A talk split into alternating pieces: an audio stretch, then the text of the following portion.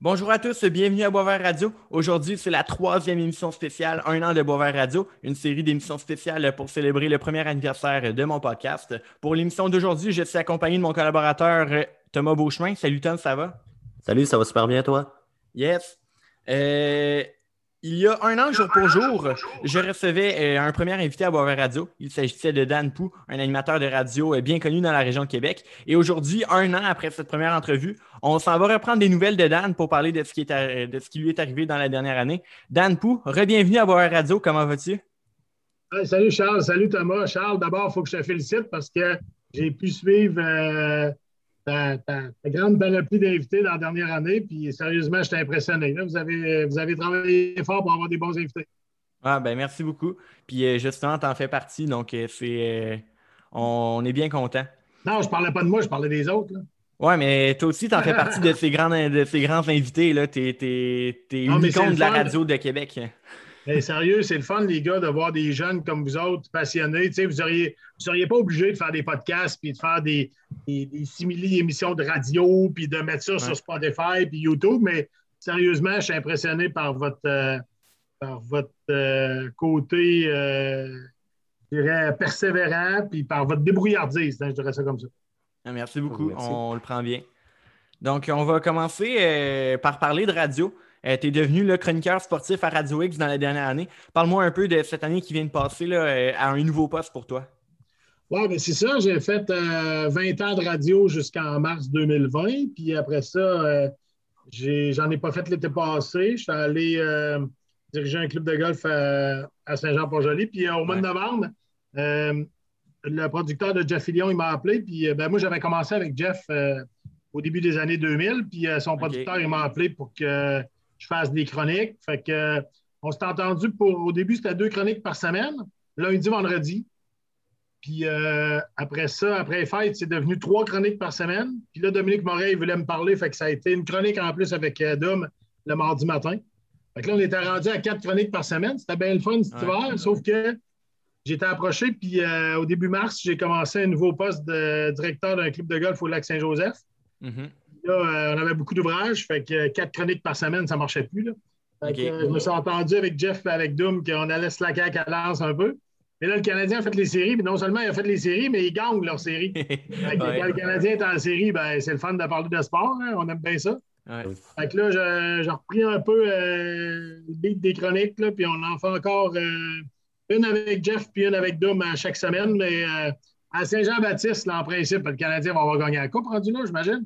Mais euh, non, sérieux, à Saint-Jean-Baptiste, je vais arrêter ça parce qu'on va avoir trop d'ouvrages au golf. Puis euh, je vais reprendre ça euh, quelque part au mois de septembre. OK. Parfait, ça. ça m'amène un peu à cette question-là, justement, que tu en as parlé. Bon, Radio X, la question pour cet été, c'est très comprenable avec ton poste au club de golf, mais justement, en septembre, tu prévois revenir avec Jeff Fidion et puis aussi Dominique Moret du côté de Radio X. Dis-moi, est-ce que tu prévois reprendre tes chroniques un peu comme tu faisais, quatre semaines? Est-ce que tu pourras avoir un poste aussi peut-être euh, bientôt là-bas? En tout cas, on ne sait pas trop, mais euh, qu'est-ce qui t'attend? Honnêtement, Thomas, euh, je me vois plus dans le golf que dans la radio dans les prochaines années. Moi, le fait de pouvoir faire des, chroniques, c'est parfait parce que ça me reste mhm. impliqué dans, le monde de la radio. Je peux continuer de donner mon opinion.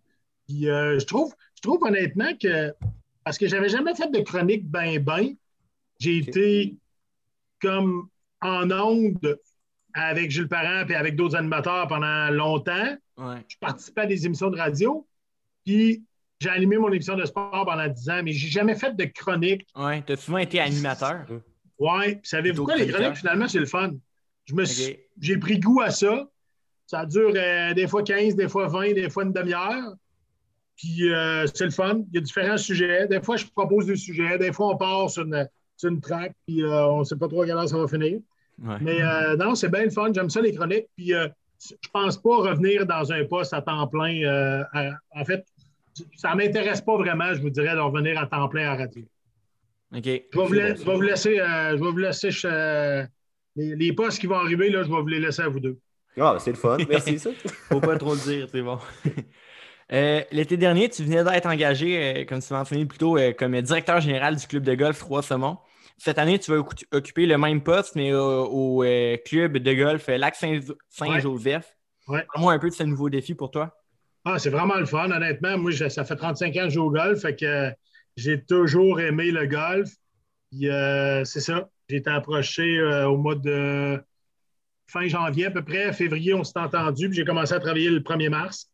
Euh, non, c'est bien le fun. C'est une euh, super expérience. Il fait beau, les gens sont contents. Le terrain est magnifique. Le, monsieur puis l'équipe d'employés qui s'occupent du terrain sont très compétents. non, j'aime bien ça. C'est, euh, relationnel beaucoup. c'est le service aux membres puis l'accueil des visiteurs qui viennent nous voir. Mais c'est, un autre domaine, mais je reste dans le monde du sport. C'est un domaine que j'aime beaucoup parce que j'aime jouer au golf. Je n'ai pas la chance de jouer aussi souvent que je voudrais, mais ça, c'est bien correct. Je le savais avant d'arriver. Puis euh, la pandémie, les gars, ont amené des golfeurs, euh, je dirais, un peu de votre âge, un peu plus vieux, puis des gens peut-être de 40-50 ans qui avaient abandonné le golf, qui se sont remis au golf parce que même, euh, il n'y avait pas d'autres activités possibles à faire dans le confinement.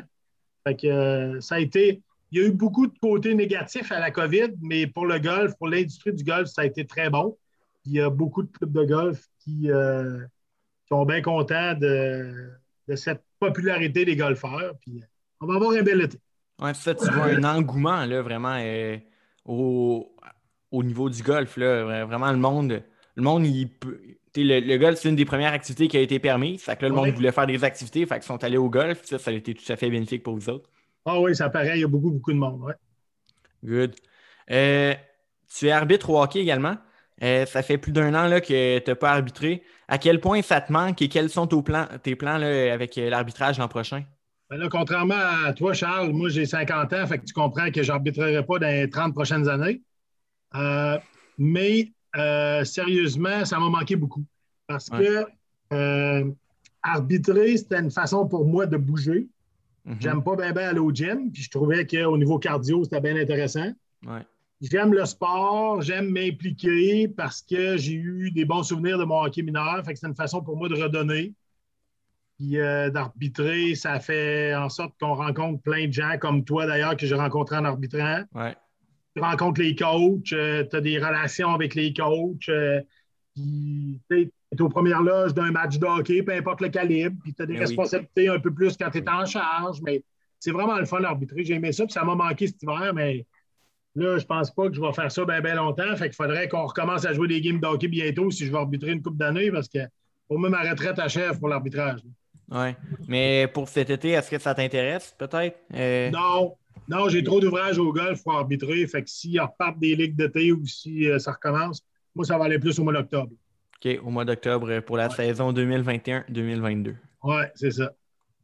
Ben, Mais, les habitudes, les gars, euh, le hockey mineur, je pense à mon neveu qui était deuxième année midget 3 euh, dans le coin de Saint-Eustache euh, cette année. Il n'a pas joué de l'année. Ouais. c'est pas évident quand même. Vraiment pas.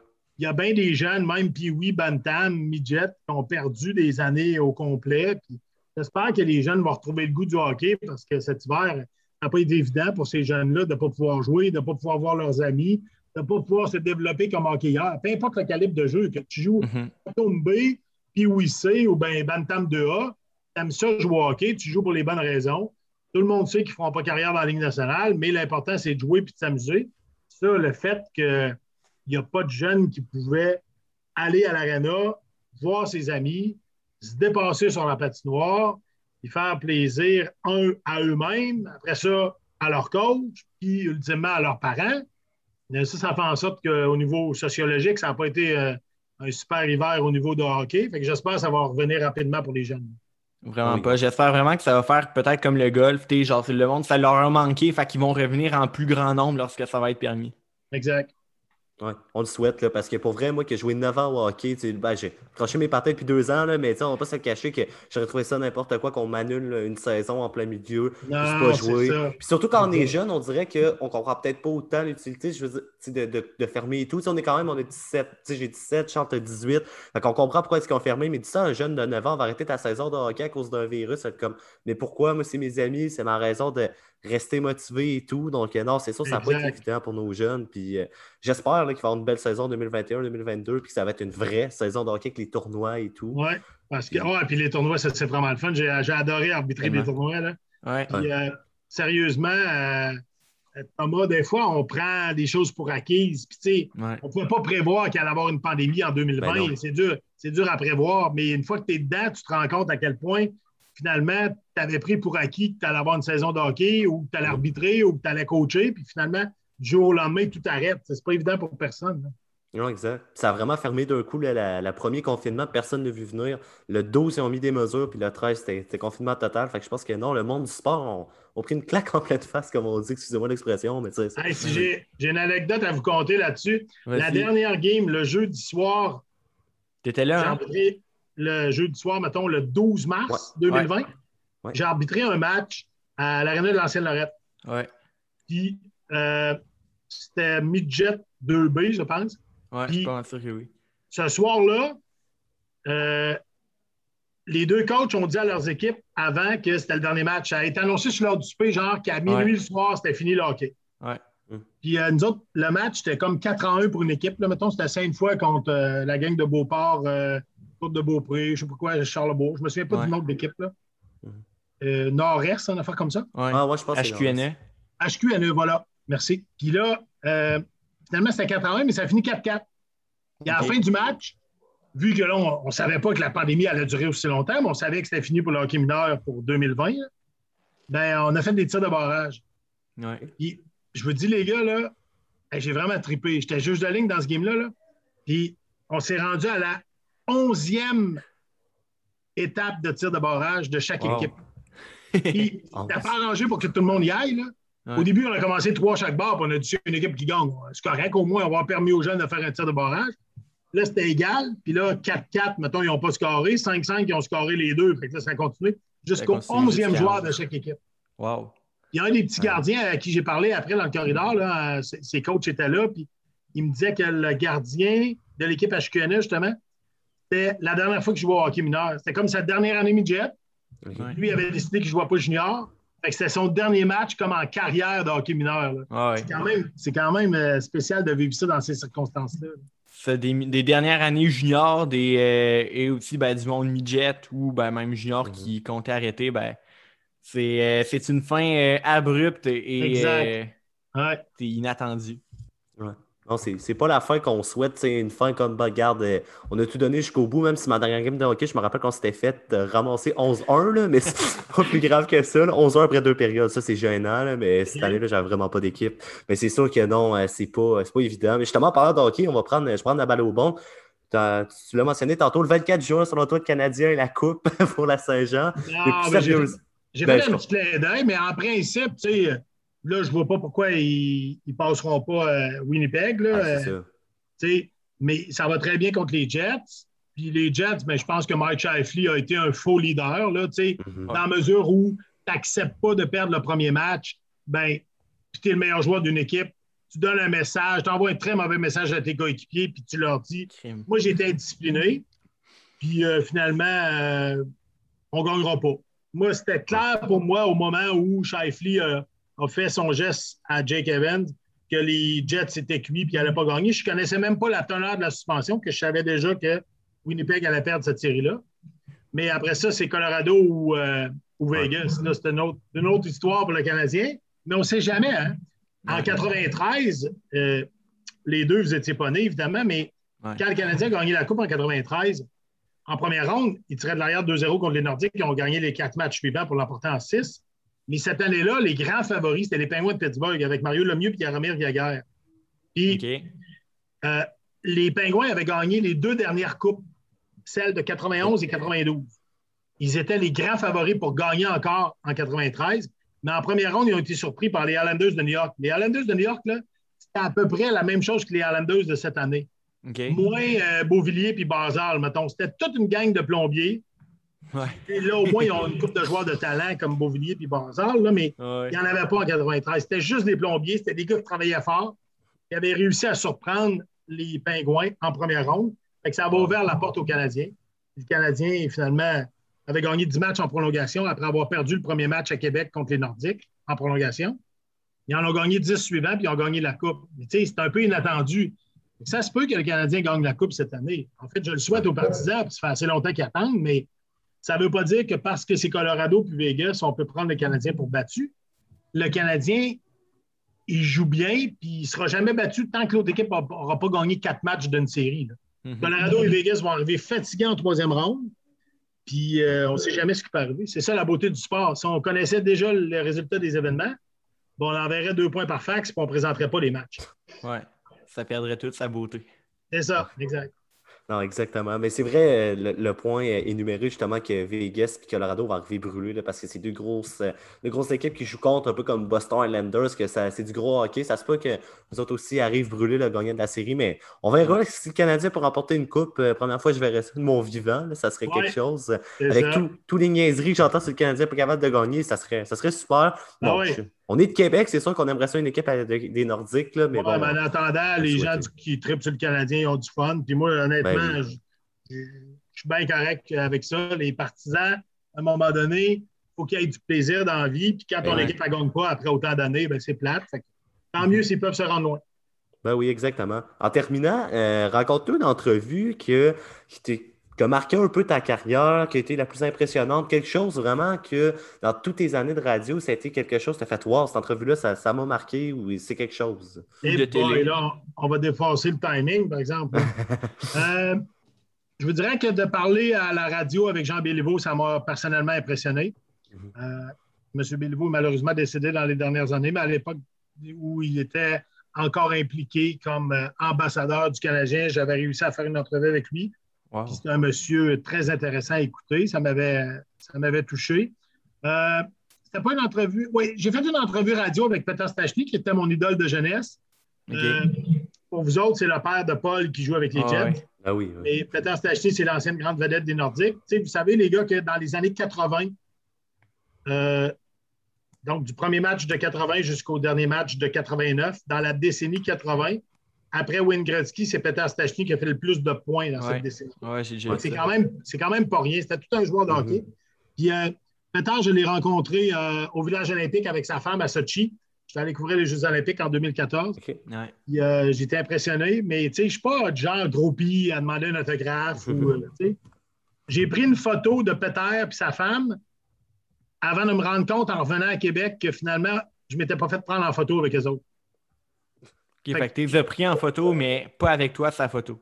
Exactement. J'ai une ah. photo d'eux autres parce que ah. sa femme, elle avait un chandail de 26 Tachny de Team USA parce que leur fils, même s'il est né à Québec, il a vécu longtemps aux États-Unis, il a la double citoyenneté. Et au hockey international, tu dois choisir à un moment donné quel pays tu vas représenter. Tu ne peux pas changer d'une compétition à une autre. Fait lui, okay. avait décidé qu'il représentait les États-Unis. Il a fait l'équipe des États-Unis. Ça fait que sa mère, elle avait un chandail des États-Unis. Elle a comme présenté à la photo. Fait que j'ai euh, les parents à Paul, mais moi, je suis pas sur la photo. Mais tu sais, moi, mon idole, c'était Peter Stachny. Je l'ai rencontré à Sochi, mais j'ai fait une entrevue avec lui. Il était venu au tournoi Piwi il y a quelques années. Puis quand il est parti de l'aéroport pour s'en venir en auto au, au, euh, centre Vidéotron, j'avais réussi à lui parler au téléphone dans mon émission de sport. Fait que ça, ça m'avait bien gros touché. Je vous dirais, les autres entrevues, euh, j'ai fait des extraits. C'était pas live en nombre, mais j'ai fait des extraits avec l'application qu'on a sur euh, nos, cellulaires pour faire des, entrevues. Là. Euh, dictaphone. Le dictaphone, c'est ça. J'ai fait une entrevue avec Venus Williams, qui était de passage au Challenge Bell il y a quelques oh. années. Ça avait été une, entrevue marquante par la gentillesse de la joueuse. Mhm. Elle n'était pas obligée d'être aussi gentille que ça avec moi. Mhm. Puis, euh, sérieux, elle m'avait impressionné, Venus Williams. je voudrais que dans les joueurs de hockey, là, les joueurs de hockey que vous, vous connaissez, mais évidemment, je n'ai pas fait tant que ça des entrevues avec des, vieux que vous ne connaissez pas, mais le plus gentil de tous, la plupart sont très gentils. Ah mais le gars qui est le plus cool en entrevue, qui te donne le goût que tu es son chum, tu sais, il te donne l'impression que tu es son chum ou il te donne le goût d'être chum avec. Là. là, il a pris sa retraite depuis quelques années, puis j'avais bien gros essayé de l'avoir comme collaborateur dans mon émission, mais finalement, il ne voulait pas. C'est Antoine Vermette. Oui, OK. L'attaquant Antoine Vermette, il est un gars de, originaire de la rive sud de Québec. Lui, il est vraiment gentil. Puis euh, c'est un gars euh, qui est bien le fun à avoir en entrevue. Ah, excellent. Oui, super. Euh, Dan Pou, merci beaucoup d'avoir accepté mon invitation et d'être venu à Boire Radio. Je te souhaite un bel été de golf et j'espère qu'on se reverra bientôt sur une patinoire. OK, ben lâchez pas les gars, puis bravo encore pour tout le travail que vous faites. Ça va, un jour, ça va être payant. Ben, Merci merci. beaucoup. Thomas, merci, d'avoir, merci à toi d'avoir été présent. C'était bien le fun. Ben, merci à toi pour l'invitation. C'est toujours aussi plaisant. Yes. Merci à vous aussi, chers auditeurs, d'avoir été à l'écoute. à- à l'écoute. Je vous invite à suivre Boisvert Radio sur Facebook et euh, sur Instagram. Et sur ce, je vous dis à demain pour un podcast régulier en ce jeudi là, de la semaine du premier anniversaire de Boisvert Radio à Boisvert Radio.